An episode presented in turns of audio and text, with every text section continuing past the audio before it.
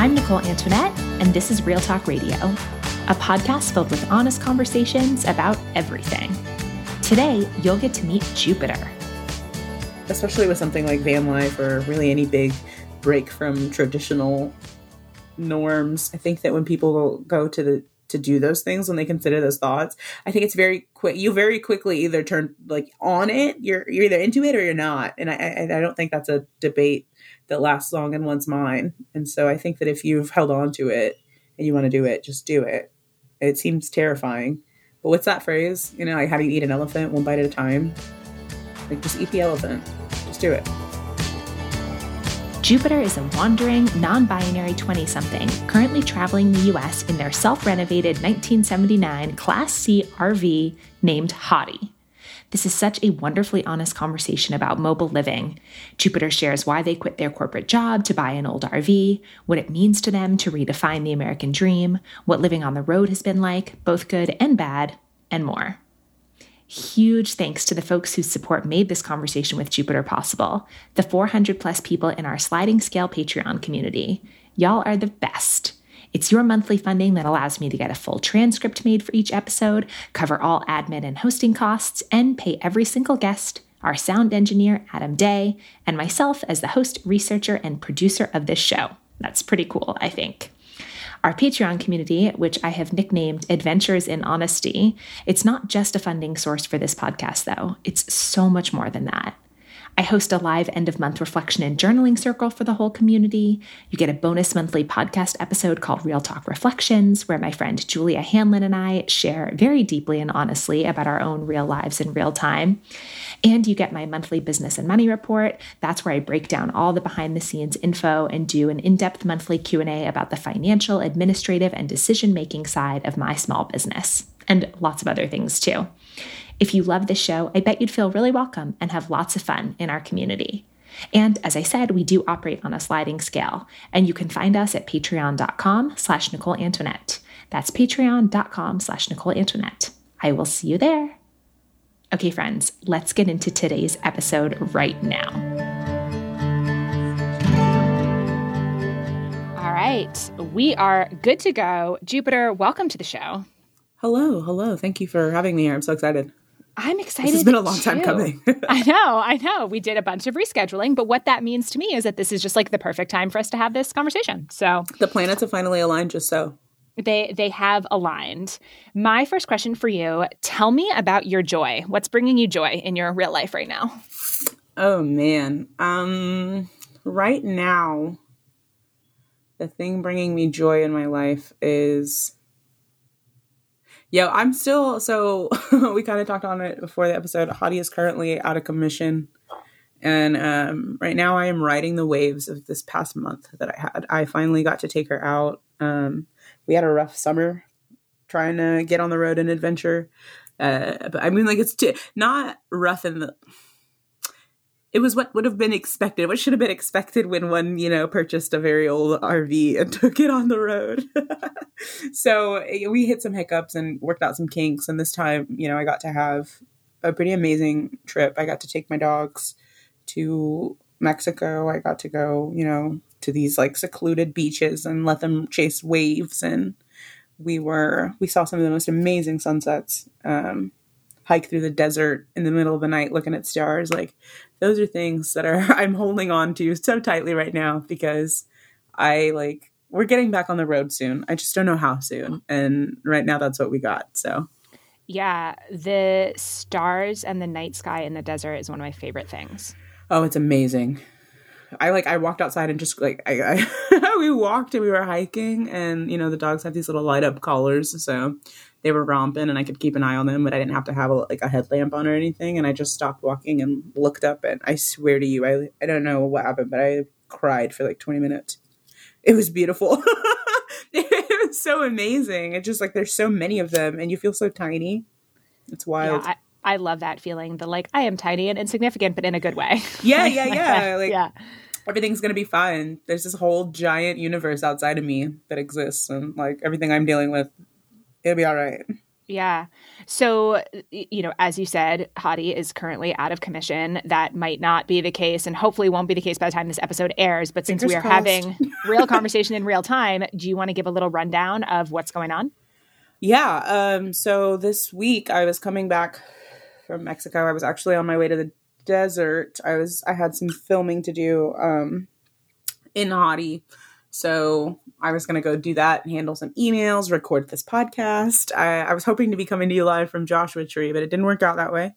Uh, Hottie threw, an, uh, threw a rod in her engine on the highway in California. And so, yeah, I ended up spending my week uh, last week in on the side of the road in this random small mountain town in Cali. And then just yesterday, I got back to Texas.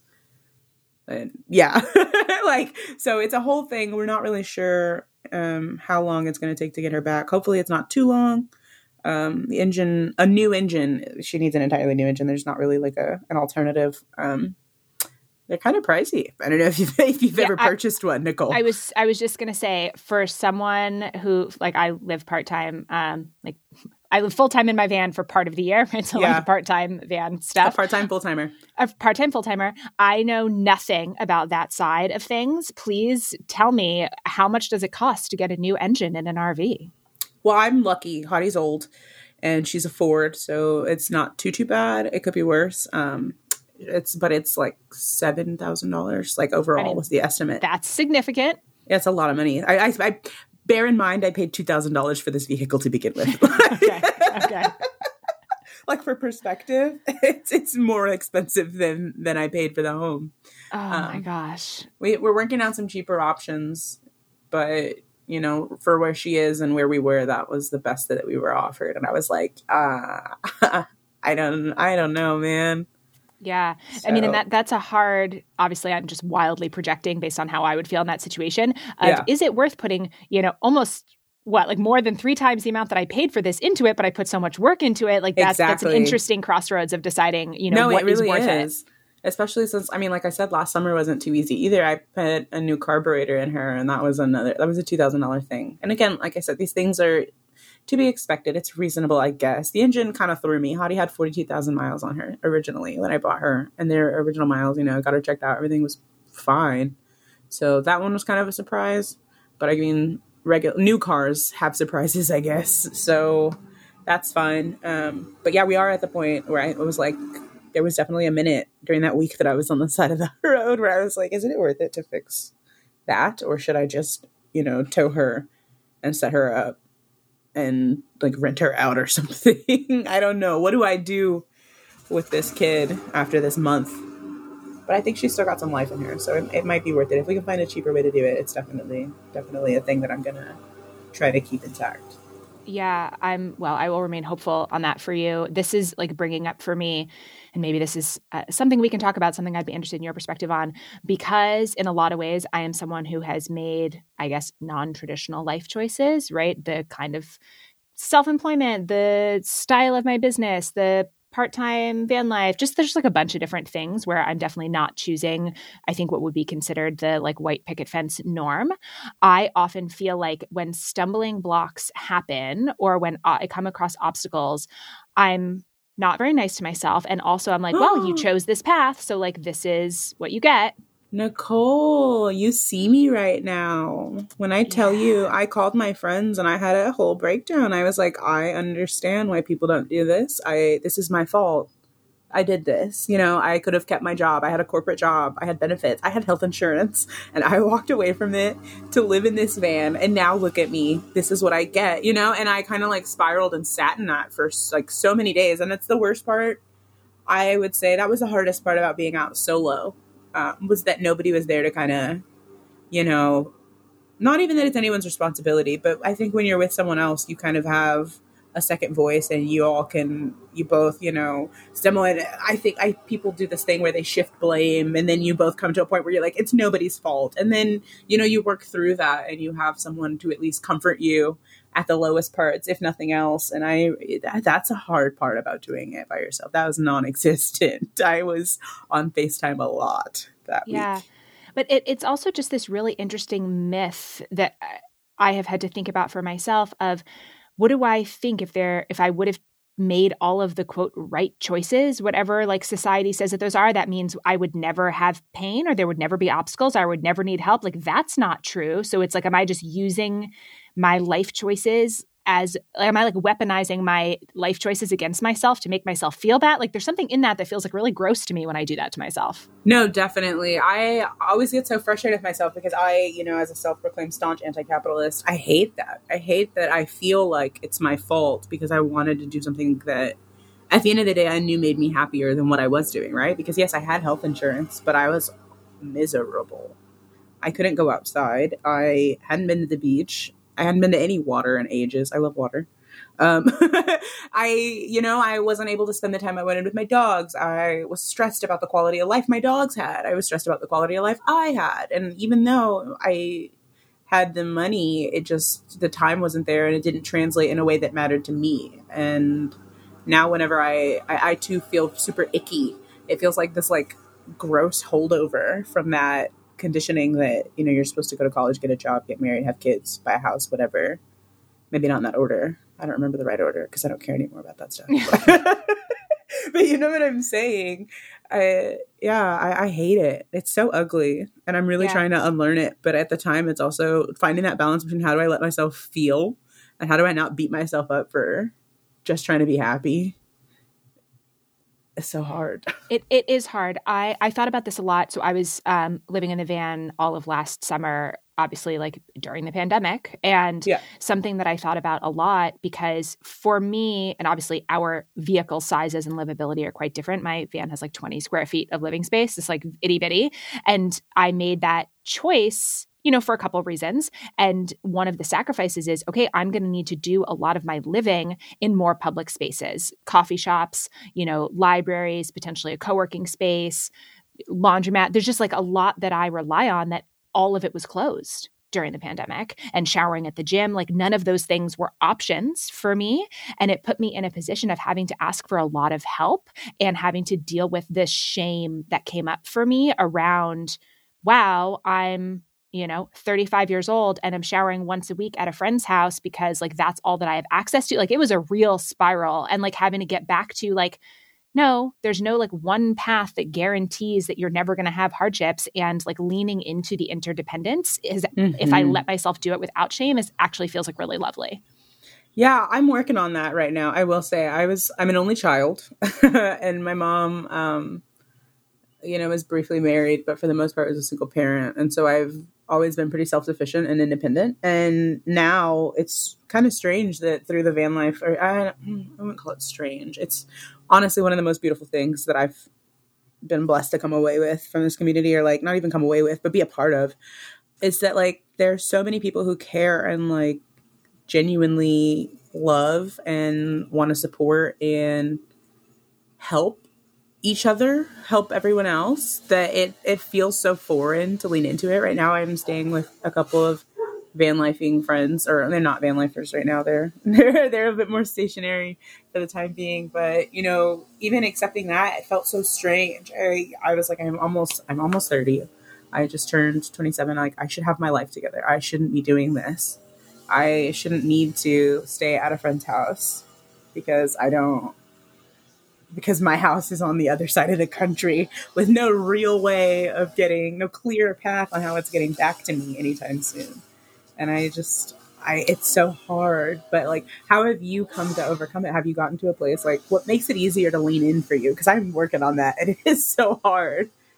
I will be surprised if I ever overcome it. I don't know yeah. for me that that's the goal. I certainly wish that that could happen. Like, don't get me wrong. If if someone if someone wants to email us with the secret, we'll take please, it. Right? Please, anybody. right. Um, no, I mean, I felt pretty awful about it most of last summer, and really kind of went the full spectrum of, you know, if I hadn't gotten divorced, if I would have made this career choice instead, if like there were a lot of ifs. And to your point from before, those things weren't my path. And so, okay, I probably just would have been unhappy in a different way, or there would have been different obstacles. And I don't know. I think for me, leaning into it was letting it be okay that I felt complicated feelings around it.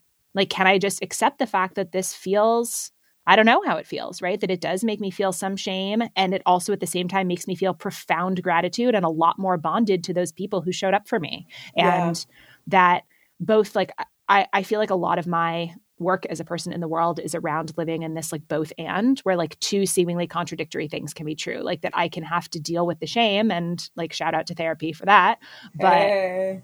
also can be really grateful and it made me think a lot about what are the kind of communities that I want to be a part of as someone who's choosing not to have kids and like what does family and community look like if you're choosing a different structure. So it I mean it left me with a lot more questions, but I I don't know, if I try to stay curious, it's easier and also sometimes it's just awful. So I I have, I have no magic answer for you. But. No, I love that though. That's definitely an angle that I am gonna try to integrate more. I think it's important, and I if it's so weird. I don't know if you find this to be true about yourself, but I think that I am so much more willing to extend grace and like understanding and like space for the complexities of life and everything when it's other people's things. But when it comes to me and my internal like managings i no there's no way it oh, either yeah. is it either is or it isn't, and you need to figure it out. oh yeah, it's like it's so, real. It's I'm real so cute for other people. Yes, I love that for everyone else. Yeah, I love it for everyone else, but I should be better. And I, even like that's that's an invitation for me to be like, "Girl, what are you doing?" Like, like, homie, what is happening right now? Why yeah. do you think that? What is wrong with you? Yeah, I I need to turn that lens inward because that is me too. No, that's my that is exactly my thought process. I mean, and I think about this a lot in I, I know you don't know a lot about like my business, my business model, but I don't really know anyone that has a business like mine. And sometimes it feels like pushing the boulder up the sand mountain like continuously. But mm-hmm. other times, and when it gets hard or when it feels hard, I remind myself that I don't know, like living in alignment with what I actually want and with any kind of values that are even at all counter mainstream cultural, like, of course it's going to feel hard sometimes because the entire system is set up for me to behave differently than that. And so I don't know, maybe it's okay that it's hard. Like we're not supposed to be like so interdependent and like community and all of that because then we can't be the like individualistic like capitalist machine cogs. Yeah, yeah. No, I right, like like who wins when we don't ask for help from each other? Truly. And I'm wondering if that's not part of I mean, like you said earlier, the the other ways of living and doing things that we could have gone with just weren't probably our paths. And I wonder now if that's not an integral part of the unlearning of capitalism that you and I and, you know, other people who choose this life or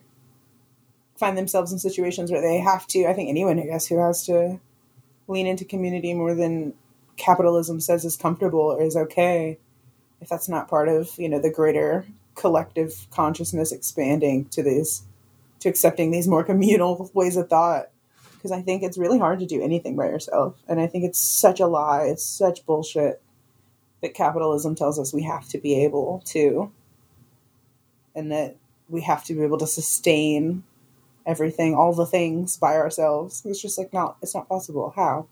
Yeah, for me, a lot at of it times. has How? been looking at um, the ways in which I'm really sensitive to not wanting to be a burden on other people and like where yes. that story even comes from, right? Mm-hmm. And who yeah. told me I was a burden and why do I believe it? Right, exactly. Why is that the first thing that comes to my mind when I need to, like when I'm ass out on the side of the road? Yeah. In California. Yeah. Like what why? Yeah. Um, so you painted a picture a little bit of what your life was like, you know, in the year or two leading up to deciding to make this big change, right? Working the corporate job, you know, having yeah. that. Um, what was, and maybe there wasn't a particular day, but a, a story or a time that you can tell me about when you were like, you know, I think I'm going to do something different. I was paying rent. Yeah, I was paying rent and I was, you know, fighting with my office because I don't even know. I just one of those things that I had probably with my ADHD brain forgotten to do it to set up the auto pay or something. Or I was I oh, I lose my debit card a lot. That's what it was. I lose I lose my debit card a lot and I was redoing the bank information and they had charged me for my rent and were upset because it didn't go through on the other card and they were like going to charge me extra money just to put in my new card number and i remember thinking this is so stupid first of all this is a lot of money that i'm giving you all for this apartment that when I'm done living in it, I get to take nothing of it. I don't, not even that I want to own it, you know? You just, you, paying to exist is a strange concept. And if you live a lifestyle that, you know, takes you outside of your home at any point, I, I mean, with the way that the typical work week is structured, you are basically feels like sometimes paying for a giant storage unit that you can make food in. Um, and that sucked. and that was really it just and so it was all these thoughts that were like building up and I was like, you know, I feel uncomfortable at my job. Like I feel like I can't actually be, you know, my fullest self while maintaining that job because that job meant so much. That job was literally my ticket to like stability. And so it felt, you know, oppressive in that way. Like I was stuck there, um, and I had to do all these things. I had to uphold this code of conduct even when I wasn't at work. And not that I wanted to do anything raggedy, but just I felt like I couldn't do the things I wanted to do. I couldn't talk about the things I wanted to talk about. I couldn't write about the things I wanted to write about. I just it was hard for me to make that work. And so yeah, paying rent. All of these thoughts happened in about a 20 minute span. I was messing with my phone probably on hold with the apartment complex. And I was like, yeah, I'm going to do something else. My lease was up. I think it was one of the last months of my lease, too, which is why it was so infuriating because I was already ready to go. I was almost out and I, yeah, just was, I was done. And the thought kind of got implanted that I should do something else. And I love traveling and stuff. I have my dogs, can't leave them. So yeah. So when did that kind of maybe more vague question of, I think I'm ready to do something else, or, you know, what might something else look like? When did that come together to be, I am going to buy and renovate and move into a vintage RV? so I, after that, it would move pretty quick because, like I said, I had a couple months out of my lease and I had spent some time looking at moving to Austin. Um, it's ironic that I kind of ended up based out of Austin anyway. but I was looking at it, getting an apartment in Austin and getting a job in Austin. And most apartments, you have to have, like, I guess, proof of income or something. But they want it for the past, you know, few months. And if you're moving to a new city, unless you have worked in that city for three months, like, it's really hard to do that. They wouldn't accept my income from Houston. Um, so I was trying to, like, transfer and shuffle things around and it was a mess, and it just all of it felt like too much to do for a life that I wasn't really interested. That I already knew a lifestyle I already knew I wasn't interested in living, and so I think I was on YouTube, and I had always like wanted to do tiny houses. Um, me and my friend, I had a friend in college that we would talk about like running, running away from civilization and living in tiny houses with our dogs in the mountains. and uh, so I knew tiny houses were a thing. I looked at them; they were stupid expensive, and I knew that that was not in my price range. And then I went to schoolies, as one does. and from there, I saw vans. And then my mom made a joke uh, that I should just get an RV because I had an uncle who used to live in an RV in our backyard. Long story. Anyway, um, she mentioned it and I was like, ha ha ha, yeah, that's funny. Types in Craigslist vintage RVs for sale. And then, yeah, I think after about two, three weeks of looking at RVs, I saw so many RVs, so many different kinds too. I looked at pull behinds, I looked at fifth wheels, I looked at class A's, I looked at other class C's, and I found Hottie in this little town tucked off outside of Houston. Hmm. Okay, so take me to the day that you actually buy this RV. What are you feeling? What are you excited about? What are you nervous about? Oh my gosh, everything. I was so concerned. The day that I bought it, um, I actually paid it over the course of a couple of weeks. I, I went to see it, and the dude that owned it wasn't there, so it was kind of weird. I just I went. I had to deal with these people at this RV park and get the keys, and they checked it out with me and watched me, and it was just a very strange situation altogether. Um, but then, yeah, I decided that I wanted it. He was like asking three thousand dollars. He was asking three thousand dollars for it. I thought that was ridiculous. Um, Hottie definitely had some issues. She had some water damage. She needed like her whole roof needed to be redone. There were just like things that it was it was ridiculous. I'm getting I'm gonna be real. He was asking too much money, and I think he knew that. So he took down to 2000 and I was so excited because I felt like I had just been this master negotiator.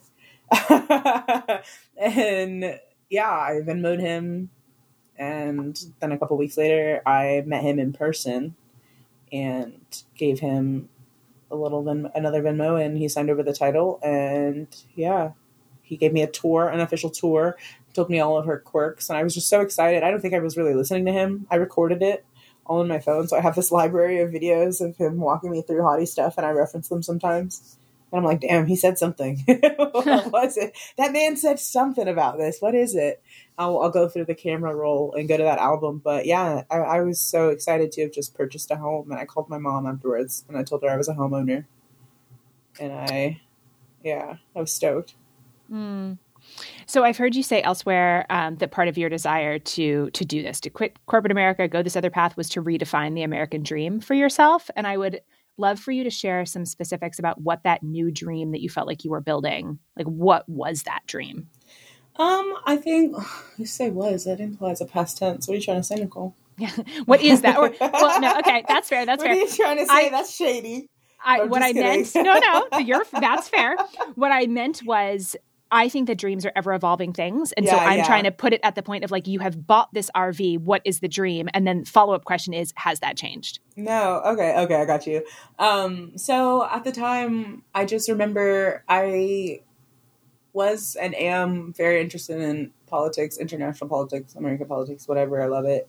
Uh, and I also have you know opinions and thoughts and things because that's I what my degree is in. Like I have a degree in political science, and so it just tracks that that would be something I'm interested in, I guess. And so I felt like I couldn't talk or write really um, about those things for fear that they would kind of, if I said the wrong thing that didn't reflect in the way that the company maybe felt you know it's very easy for people to get doxxed on the internet these days. And so at the time that was one of the biggest things that i was looking forward to. I thought that i was you know it felt like i was buying and i i was and i still would say that i did and i am um, buying. I had just paid for you know my ticket to being able to do that and live on my own terms. I wouldn't need to worry about a light bill because i would have solar power and i do you know. I wouldn't have to worry about rent because i always have a roof over my head um, as long as I find land to park it on, I'm okay. Um, and even then, prices I had already priced out RV parks and stuff, and I was aware that it was it was much cheaper than paying rent. I was paying almost seventeen hundred dollars in rent in Houston, and you know spots at RV parks are I think five hundred dollars a month max down here. It's not. It's a very big difference, and and then I get to have my dogs, and my dogs get to live their lives, and just all these benefits and I was excited about it felt like I was buying myself the time really too to do the things that I wanted to do. Take my dogs to the beach, go to the beach myself. I visit my friends. This was pre-pandemic obviously. I wanted to visit my friends that had moved and spread out after college and and stuff like that. That those things that, you know, as people participating or you know being forced to participate in those systems you really just find don't take priority as much as they as much as maybe you'd like them to. Does that make sense? It makes complete sense. Yeah it's yeah. it's interesting to hear you talk about um, sort of two sides of the same coin. Like on one side, it's the really practical stuff of not paying rent, or at the very least, like paying a much lower amount for RV parking, not having to pay the utilities because you have solar, right? There's those like really tangible, easy to see in your bank account on day one things. And then there's some of the deeper, more emotional, but probably equally, if not more important stuff of, hey, you can write and talk about the things that you want without being afraid that your employer is going to fire you for it, or, exactly. you know, that it, it opens up more freedom of ideas and then also freedom of time. Like your time becomes yours again because you're not exactly. just trading hours for dollars constantly. Exactly. It felt yeah. like I spent $2,000 to buy my time back. And yep. I was so liberated in that moment. And I, when I say the new American dream, I feel like I don't know if it's the new American dream for everybody, but I know that that's the dream I want. I don't want to answer to somebody. I don't want to have to worry that you know, my job or my, my safety net is going to be yanked from under my feet. I don't want to feel like, and I know that sounds ironic in this position that I'm in right now with my vehicle across the country with no functioning engine and no eye clear cut path to getting it back um, in sight. But I really believe that it's going to work out, and I think that I'll be able to figure something out because I have this time. I think if I was working my job and my car broke down or something and I had extensive repairs, I would just have to figure it out with the money that I was given from my job because I don't have time to try anything else. I don't have time to explore any other options. 40 hours of my week are still being taken up by this thing. Now I just have the problem of figuring out how to get there, which means that I'm actually probably spending more than 40 hours. My commute just got longer. I don't have a guaranteed ride now. Yeah. Yeah. And it's like, when are you supposed to figure out like all the life admin stuff, right? Yeah and how and how do you do the rest of that how yeah. I mean, you don't. we don't. I don't like. Where's the 1950s housewife that does it all? Like, I don't know. Yeah, yeah, right. The 40 hour work week was never devi- was never designed for single people. Right. That's meant right. You, you're supposed to have a wife at home to take care of that shit. But who? Ha- no. Yeah. No. No. Burn it all down. Yeah. Burn it down. Set fire to it. Hand me the matches. I'm done. Okay, M- uh, money related question. If you yeah. are down to talk about money, uh, I mean, yes, yes to the arson, sure. No, like, I don't it all have down. any. Um, if that's what but no, my well, my question was: so in making this decision, right? You buy this RV. Did you have? Because I, I don't know a lot about your work history other than you know what you've shared about having worked a corporate job. Um, did you have a plan in place of okay, I'm going to do this, and this is how I'm going to bring in new money, or was this a I'm going to figure it out as I go? Um, it was a mixture. I knew that freelancing was a thing. I knew that writing was one of my stronger suits. Um, yeah, like I knew that that was a thing I could do and a thing that I liked doing. Uh, I knew that I had skills that I could leverage, and I figured again pre-pandemic, right? I figured worst case scenario, I and it actually wasn't even a worst case scenario. I lied, scratch that. It wasn't a worst case scenario. It was something I was super excited about. I wanted to go stay and do like camp hosting stuff or yeah. be servers, like be a server at those restaurants they have um, at national parks and shit, like in little outdoorsy mountain towns where there's like tourist season gets popping and those restaurants need help. I was just gonna go do that because I was a bartender and a server and stuff before anything professional launched off. And so I just I figured that it would be a mix of, you know, I can do these things to sustain the, the baseline and then hit these things up when I need to do other things. Getting broken down in a town isn't so bad in a world where you could just like figure it out. You know, you just walk into a restaurant and get a job, I guess. Not that it's that easy, but you know, you know what I'm saying when there are options. COVID limited a lot for a lot of people. That's mm-hmm. what I'm mm-hmm. saying. Mm-hmm. right. Understatement. Yeah. Yes. yeah. Understatement yeah. of the century. COVID uh, really changed the game. It sounds yeah. like a, a, bizarre thing to say that that like even was a world that I thought that was possible, where there were ads, you know, open ads on the internet on on cool jobs and all these other websites that do outdoorsy jobs. It would just be like open ads for seasonal servers, bartenders at these lodge restaurants and stuff, and it's totally viable. It was a totally, it was not as astronomical a plan as it sounds now. mm-hmm. And I mean, probably six to 12 months from now, it will not sound that way again, right? Like it's hopefully, it's, yeah. Hopefully, yeah. Um, who knows? Tell me the story behind the name Hottie for the RV. Oh, yeah, Hottie. Um, I like Steven Universe kind of a lot. I don't know if you've ever seen it. Have you? Mm-mm, no. Okay, Steven Universe is this cartoon on Cartoon Network, and there's Steven and his dad, Greg Universe. Greg Universe lives in a van, and there's the Crystal Gems, and they are they're amazing. Anyway, so yeah, there's this phrase in it. Uh, Steven's dad tells him, you know, if every hot dog, if every pork chop were perfect, we wouldn't have hot dogs. And Gilly, my partner uh, at the time of building my home, was letting me know that I, I was so stressed about the build. I was so stressed about everything in here. And I was so stressed that it felt like nothing was right, or that every time I peeled back a wall, I found six more problems than I expected. And he was just, he would always say, he kept saying it. He would be like, if every pork chop were perfect, we would have hot dogs. And then, you know, we have the dogs. So, hot dog and hottie for short. That's a delightful story. Yeah. I like that very much. It's I, wonderful. If she were perfect, she wouldn't be her. Oh, and she's that's, just as good. I feel like that's, I mean, not that it needs to be better worse, like that's better yeah. than, than my story. My van's name is Trixie. Trixie. Um, that's so cute. Our, thank you. Um, are you a Harry Potter person or were you Yeah, ever yeah, a Harry yeah, Potter I person? was. Um, so I'm in Slytherin, like very Slytherin, Okay. and um, that I'm was my. Uh, oh, all right, there you go. Um, that was my uh, Trixie was my shortened like Bellatrix. oh my name. god. so that's where that, came from. That is cute. so Bellatrix Goodbye. and Hottie. I It's- see. I would like to see them parked next to each other. Like I feel like my van could fit inside Hottie. Probably. A lot of Oh people's God. vans could. It's, It's wild. absurd.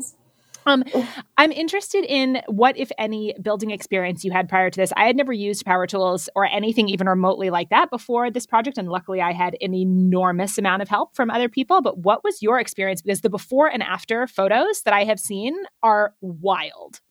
Oh, uh none whatsoever. You did a fantastic job. Thank you. Thank you. Yeah, I yeah, it's a miracle to me to this day that my ceiling hasn't collapsed. Not that I think it's not that I think it's structurally unsound. It's just amazing that I put that together and it's still there. You know? I I built IKEA furniture for a couple girls I dated and myself, I guess. And that, so that was the IKEA Yeah, so, I furniture. mean, yeah, IKEA furniture as like the paid the price of dating is your building experience. Hell yeah. I mean, if you can build an IKEA bed frame, you could totally build a house. Okay. Okay. It's, it's basically the same shit. I Basically. I hear the words that you're saying. I may I find all of this still like my partner now um these are like all his skill sets like what he's like just finished building out um his second he like built out a van last year lived in it for a couple months sold it and is kind of getting into the like van flipping like live in it and then sell it game That's pretty sweet. Yeah. which is awesome. And like watching him do stuff, I'm like, my favorite question, as you know, but how though? Like, ha- But how, especially, so if you're saying you didn't really have building experience, like looking at the before and after pictures, my question for you, Jupiter, is, but how though? Like, how? okay. I yeah, the, I so I don't know. I just it felt kind of intuitive and a lot of it was just figuring it out as I went and I will not even lie to you and say that every idea I've had worked out perfectly. Uh the table, for example, is gone. It's been replaced with a couch now. I am so excited to put out a new tour. I have to fix like I have to paint it because it just got built and I did had minimal hand in building that, I will say. But yeah, no, I mean, it's the, the table did not work out. I tried to make it work and it didn't. It kept falling out of the wall. It was not sturdy. It was not good. So I took it out. The loft rebuild is my pride and joy next to the bed, but the bed I don't take as much credit for because my grandpa really came in clutch with the planning aspect of it. I had ideas and contributions as far as the thing that I wanted because I don't think he could visualize it full, fully, but for the structural integrity, that was almost all my grandpa. Mhm. Cool. So you did have help, which is yeah, awesome. yeah, yeah, I did. I did. Um more direction, I would say. But yeah. No, he he came out and screwed some things for me. It was really sweet. He came outside. He was so concerned about me in that bed. He was he would look at me and be like just so concerned. His eyes, you could tell that he was thinking this child was gonna die Oh, if I let them build that bed, I'm not going to have a, a grandbaby no more. And I was like, Grandpa's good, man. that was one of the questions that I was going to ask you is was there a particular day or part of the the build project that really stands out to you as like fuck yeah I did that Yeah. Um, ironically, not the bed. It's the loft. It's definitely the loft because the loft, the second time I did it, the first time, well, both times, I did it by myself, but the first time I didn't really know what I was doing. And the second time I kind of knew what I was doing because I had already done the bed. I'd already hung a ceiling. I'd already reframed walls. I'd already reinstalled walls. I'd already sealed and done all these things, wired. You know, I had kind of just figured it out. It was the first thing when I bought Hottie that I broke into, and it was the very last thing that I got into before I shipped her off to go start messing on the mechanical part mm-hmm. and so it, it felt like it really just came full circle in that loft and being able to make it what it is now was so satisfying I'm interested. I mean, so what you said about, um, you know, it was your mom who typed into Craigslist, right? Like the vintage RV, or like suggested was the me. RVs. Oh, I okay, did. okay. I did. I did the typing. I will say, my mom was completely joking, and when I bought an RV, she was supportive, but I think she was confused. She Okay. was just. Anyway, go on. No, I was going to say that one of my questions anytime I'm talking to someone who had kind of a fork in the road moment and maybe took the less less known or less traditional or less conventionally stable path is what did your closest people think? Like what were those conversations like? Oh, okay. Um yeah, my mom is an interesting interesting person. She generally does not question much that I do. she has this unwavering belief that I could do probably anything in this world, and I love that for her. I love it. I wish I had a shred of that confidence in myself, right? Like, don't we all wish we could just believe in ourselves as much as our moms do? Oh, yeah. Because, like, just like even like a crumb of it would be so good. But no, she was confused. Uh, but she thought that Hottie was super cute, and she was so excited for me when I called her, and I was like, I'm a homeowner she said, You're a mobile homeowner. And I said, Okay. Thank you for that correction, mom.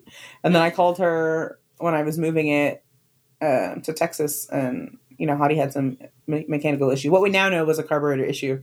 Uh, and so she would stall out, and I called her from the side of the road once, and I was like, "Mom, my house broke down." Oh. And she goes, "She goes, okay, well now you're a homeowner." And I was like, "What do you mean?" And she goes, "It's not mobile anymore." And I was like, "Jackie, savage, bro! You can't just say that shit." But she totally did. So no, she's had like a good sense of humor about it, and I just met my grandparents through the build. Um, and they've been incredibly supportive. My grandpa was one of the few people to offer to help me, and he was really the only one that actually followed through. Um, and so I got to meet him and get to know him and connect with him through building this RV. And he now is so proud and so excited. He I call him all the time from the road and I give him updates and he will tell me sometimes that, you know, he didn't think that I was gonna get this far.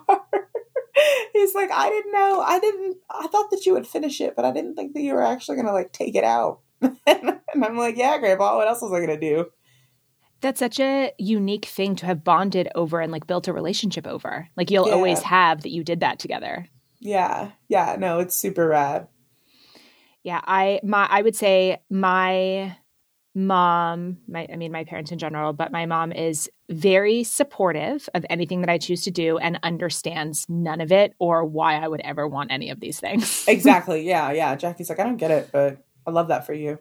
Yeah. Um, I remember when I first got into long distance hiking, like I was an indoor kid. I was not someone who grew up in the outdoors at all. Like I was raised basically like in really big cities. I mm-hmm. lived on mm-hmm. the 26th story of a 35 story building in lower Manhattan with my parents. Like we did not do outdoorsing.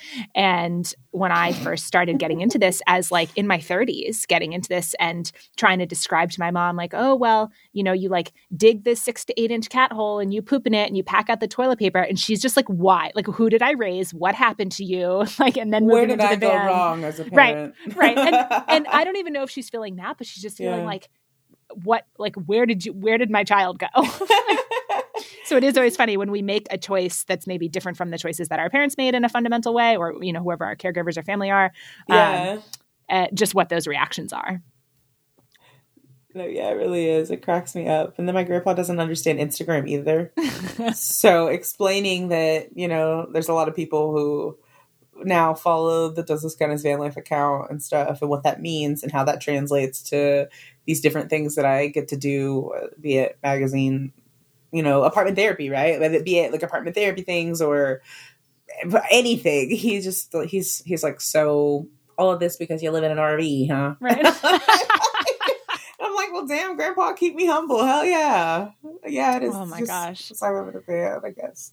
He's like, you know, you could get an apartment, right? And I'm like, yeah, Grandpa. You're like, you. yeah, but is Instagram going to be interested in that? Not that that's no, a reason to do something no, necessarily. No, right, but... exactly. I do it for the gram, Grandpa. Right, I don't. Of course, I don't do it for the gram. No, no. Um, the gram is not enough to keep me in this life. I wish. That, right, is not enough to keep you with your house broke down on the side of the road. No, no, mm-mm, no. Mm-mm. Um, actually, that's something that I hadn't even really thought about talking to you about, but I am interested how do I even I like I'm trying to understand what my question is. The role of Instagram in these choices for you because obviously you just said like you're not doing this for Instagram and yet like chronicling it on it and having support on it and being able to meet other people who are making similar choices like what has what role has Instagram played in this transition to mobile living for you? Yeah, it's been super a mixed bag, I will say, cuz I never really intended to do anything with Instagram for this. I was originally posting about it on my main page, and I had a friend tell me that I should start an Instagram for it. And I kind of took it as they were tired of seeing that shit on my page. So, so I was like, all right, fine, fine. I'll, I'll make it its own Instagram. And then I did, and I just started documenting the build. And um, I got to meet other people and get to like connect with other people who were doing the same thing or who had done it before. And I mean, from the beginning, it was kind of really awesome. This community of people kind of just showed up that were invested in the journey, if not, you know, on the same one or similar one. They're just all, I don't know, I just feel like everyone, people came and it was nice. Words are hard. And then, you know, promptly after building it, I started, well, I really started it in the, in the pandemic. I guess. Yeah, yeah. I really just dove into full time building and then the pandemic hit a couple months later. And so that's when it really became super clutch that I had Instagram and yeah. even before, you know, it took off weirdly. Um, you know, just being able to connect with people who were doing the same thing or who had advice to give or questions, advice they needed. Um, you know, other people who were queer or black or Hispanic or whatever who wanted to get into this life and were tired of seeing only white people doing it. Um, it was just really nice to be able to connect with them and to form that community. And it's been so great for it to grow. And I'm so excited about it growing. I know, I know, I sound like kind of like, oh, it, it took off, but like, yeah, it's been amazing, and it, it's still kind of like wild to me, it weirds me out that so many people are so, you know, find something there that they can connect with and that they can share with each other and with me, and I love it. It's been nice. Yeah. I mean, you mentioned earlier in the conversation, particularly around, um, you know, like the RV breaking down and feeling like, wow, I'm out here all alone. I don't have anyone to kind of like talk this through with in the same way that if you were doing it with someone else and that that can feel isolating. I find that for as much as there's definitely, you know, pros and serious cons to Instagram, at least like I have found, it is really awesome to feel like there's a bunch of people from all over who are rooting for you. No, yeah, absolutely. And I think uh, you know, I will say this that's taken a very real real manifestation for me this week with this situation exactly. I had uh, I met the person who did Hottie's Electrical on Instagram uh, five cars in a bus. Megan Carr, she's delightful. I love her so much. Her and her family are the most wonderful human beings. She didn't know me at all, just kind of saw that I needed help and messaged me and was like, Hey, I mean, I'm not a professional or anything, but I can help you out. If you come to my land, you can like, you know, have your your house here. Nobody will bother you. It's fine, and we'll work this, the system out. We'll figure it out. Um, and so she helped me install my Go Power solar, which was delightful. And then fast forward to now, right? I took off, left her land in February. I'm out on the road doing my thing.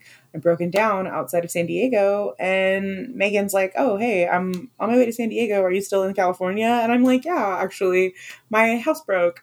And so she's like, "Oh, I'll come see you and just you know hang out, see what I can do." I've been you know driving animals. She doesn't really interact with anyone on a job. It's just her shuttling animals. She's an animal transport carrier, and so that's super cool, right? she just shows up and she's like, okay, well, you and the you and the hot dogs want to go home? And I'm like, what, Megan? Yes, we do. And so she all from Instagram. Yeah, and that's so it's, wild. It's incredible. The same thing, less so with the van for me because I haven't really done traveling like van living. Yeah. It's mostly been in Bend, Oregon, which is where I had a house before. Still delightful though. Um, yeah, I just meant that like I haven't had like I have a, a like network of people there already, but where like my point of relation and resonance with what you're saying has absolutely been with long distance hiking, like staying with people or getting rides from people, like uh, through like the kindness that I have received through Instagram, like from strangers, has yeah. it like really. I know this sounds like kind of cheesy, but it like expands my heart. It makes me feel like very uplifted. Yeah, same. No, I'm it, like it touches. I I just feel so much gratitude for knowing people who love that way and it inspires me to just love people more and be more like that the way that I move and I I think it's such a beautiful thing to be a part of and to be given from any community, you know, and I I want everybody to find that somewhere if not everywhere in their lives. I maybe I'm being greedy with wanting not everywhere in life, but I think everyone should just have super super tight knit communities because it's mm-hmm. awesome and everybody mm-hmm. wins. I think. Once I hand you the matches and you burn down all the existing things, this is what's in its place. This is yeah, what no, we build in its we're place. We're just yeah. loving each other. That's all yep. we're doing, and yep. we're caring for each other. Um, when it comes to mobile living, now that you have experienced that for a while, what are some things that you wish people were more open and honest about? Or, you know, like in sort of the hashtag van life, like what are some things that you're like, man, I wish people were talking about X? Mm, I mean, right now, I think, and it's something that I really am inspired to try to figure out a solution for, if not like a temporary solution. I don't know. I don't know that you can solve big things like that in one go, or if any one person can, right? They always feel like they're communal efforts. But I, the one of them is that how hard it is for people who don't necessarily have or maybe don't have access to support mm-hmm. systems when things go wrong. And I think that that's important because as this pandemic continues to absolutely wreck the way, you know, people's housing situations and people's financial situations, I think we're going to see a lot more people moving it. We already are seeing a lot more people look at this lifestyle as a viable option because cutting out two to three bills is a game changer. Um, but I think that we need to be able to talk about, we need to be more open about the ways that things happen and big things happen. And sometimes those big things are bigger than people's, you know, reach. You know, some people just can't it's, it's hard. Like if I didn't have the community I have, if I didn't like, not even like Instagram or anything, just like the people around me, like if I didn't have my circle and my support system that I, it's still new. It still feels so new. Um, that I, I would be in a very different, I would be in a much different headspace, first of all. But I would also still literally be on the side of the road in California in this house that doesn't work anymore. And that's not a place to try to figure out the next steps, but I think other people definitely can find that it's very easy to find oneself there.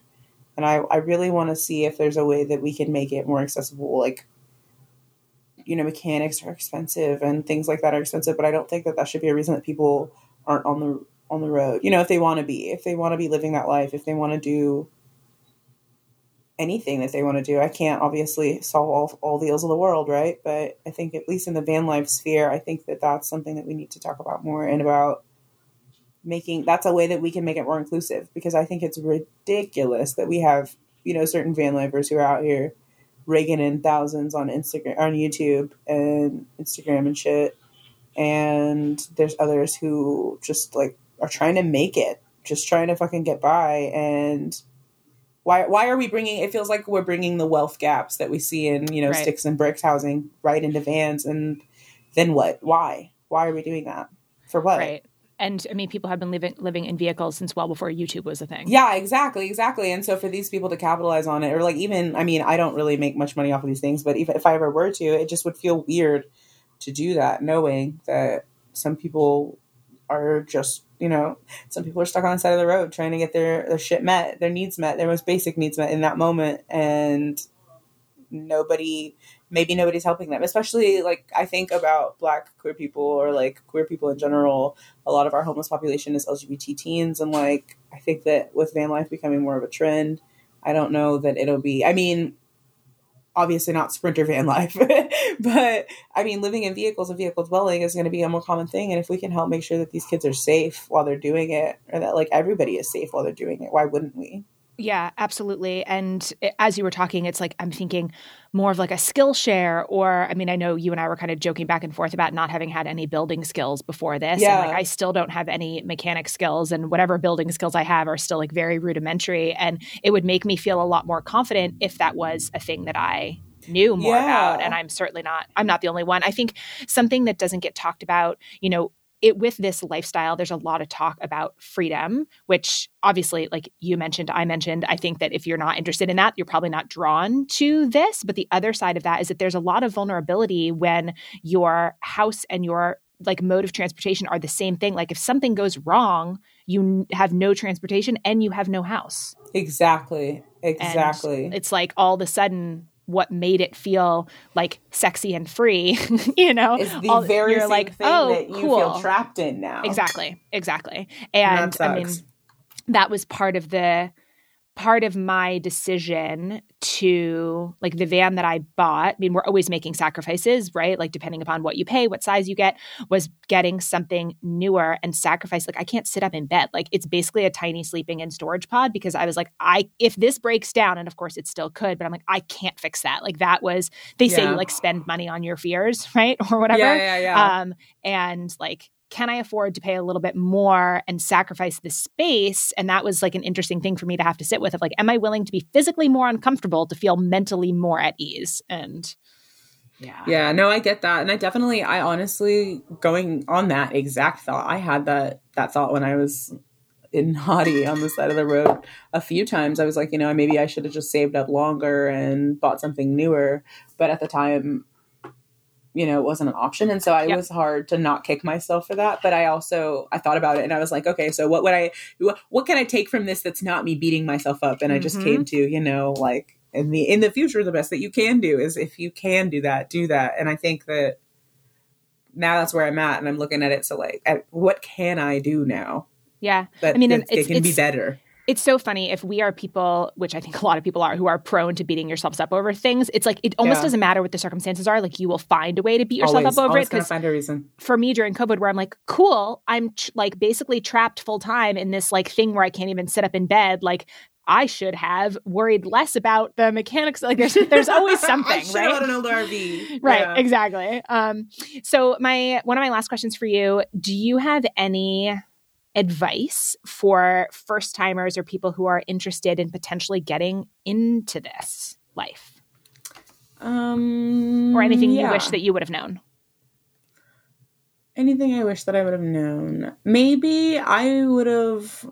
The only thing that I would have done differently, and I don't even know that I would have done it differently, it's just you know, experience that I have now, is that I might have tried out different vehicles first before I committed to one. I might have rented an RV and tried to rent out a van or rented a schoolie to see what I really could do with my dogs because I love love Hottie, but sometimes not to sound wild, but sometimes it just feels like too much space for us. I mean, the dogs are they have the room under the bed. They one of them Apollo is always in my bed and if he's not, he's on the couch. It was just like we're really lounging in there, and we're outside so often that it's funny that we drive this giant thing and we get so limited in the places that we can go. I think I found that you know maybe accessibility, getting if the or not really accessibility. That's not the right word. Um, ability to get to more. Uh, adventurous, I guess, mm-hmm. places. Um, Hottie, Hottie is not, you know, crawling up any dunes or any mountain roads anytime soon. You feel me? Yeah. Uh, like yeah, but you're like limited by the places that it can go. Yeah, I'm of. limited yeah. by Hottie's capabilities, and that would have been something that I would have considered more. And so that that's definitely one. But otherwise, I this is the only advice I ever have for anyone. It's like just do it. You know, just do the thing it's if it scares you in a good way and you're excited about it and it's something I think that, you know, people especially with something like van life or really any big break from traditional norms, I think that when people go to the to do those things when they consider those thoughts i think it's very quick you very quickly either turn like on it you're you're either into it or you're not. And i i, I don't think that's a debate that lasts long in one's mind and so i think that if you've held on to it and you want to do it just do it it seems terrifying. But what's that phrase? You know, like how do you eat an elephant one bite at a time? Like just eat the elephant. Just do it. Yeah.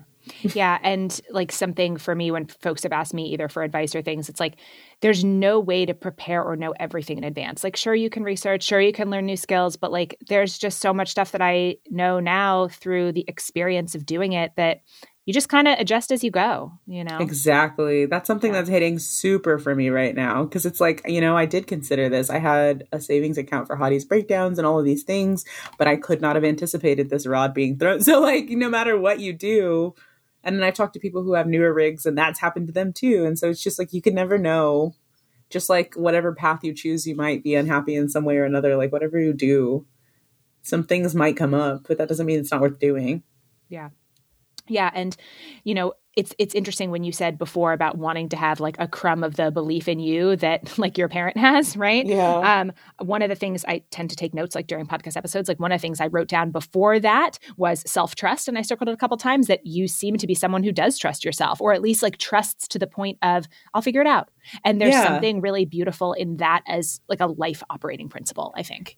I think yeah. I just yeah, I mean, my mom, like I said, only child, super independent. You kind of have to. Yep. And my mom trusted me enough that I wouldn't die, and I haven't died yet. So, I mean, so you're killing it. Possibly, you're doing great. Yeah, yeah, obviously, killing the game. Totally mm-hmm, got mm-hmm. this. Anything that the universe can throw at me, I may take some time to figure it out, but I'll probably figure it out. It's gonna be fine. Yeah. yeah. Eventually, and if it's not, it will be. Yeah. And if, right, if it's not, it will be. I love that. If mm-hmm. you could leave folks with one call to action based on this conversation, what would it be? Maybe a question to ask themselves or a tiny action to take?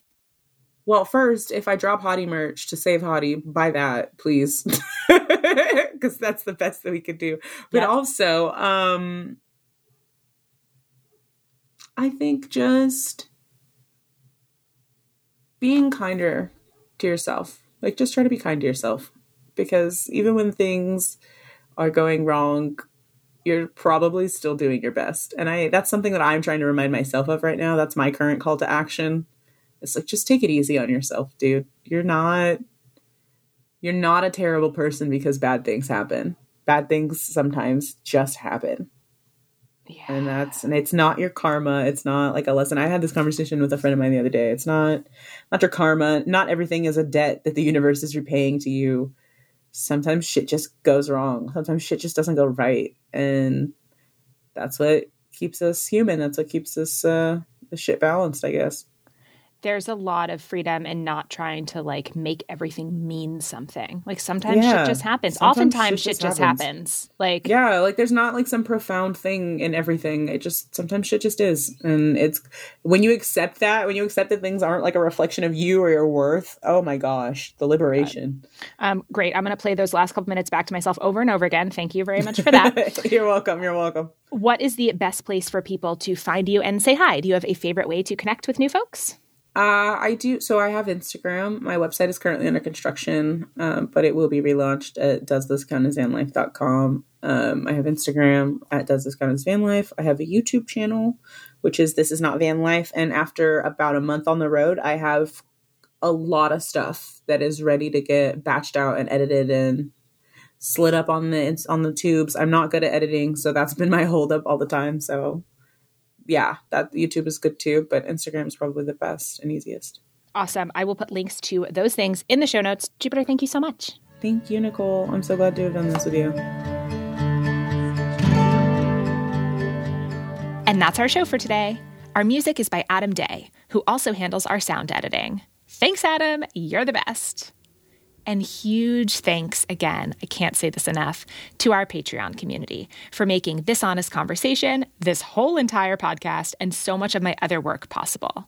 Like my weekly personal essay and discussion thread series on Substack, which is called Good Question. Yep, that is funded by the Patreon community as well. Your monthly funding allows me to keep creating resources and gatherings for folks who crave honest conversations, both with themselves and others. And I fully believe that these conversations can change our lives, our relationships, and our world. Maybe that sounds like a lofty goal, but it is one that I believe in with my whole heart. To join us, just come on over to patreon.com slash Nicole Antoinette. Our community operates on a shame-free sliding scale, so you can feel good about supporting this work from within your own means. So I'll see you over in the Patreon community, yes, hopefully. And until next time, know that you are doing great. You are exactly enough, you are not alone, and I am totally rooting for you.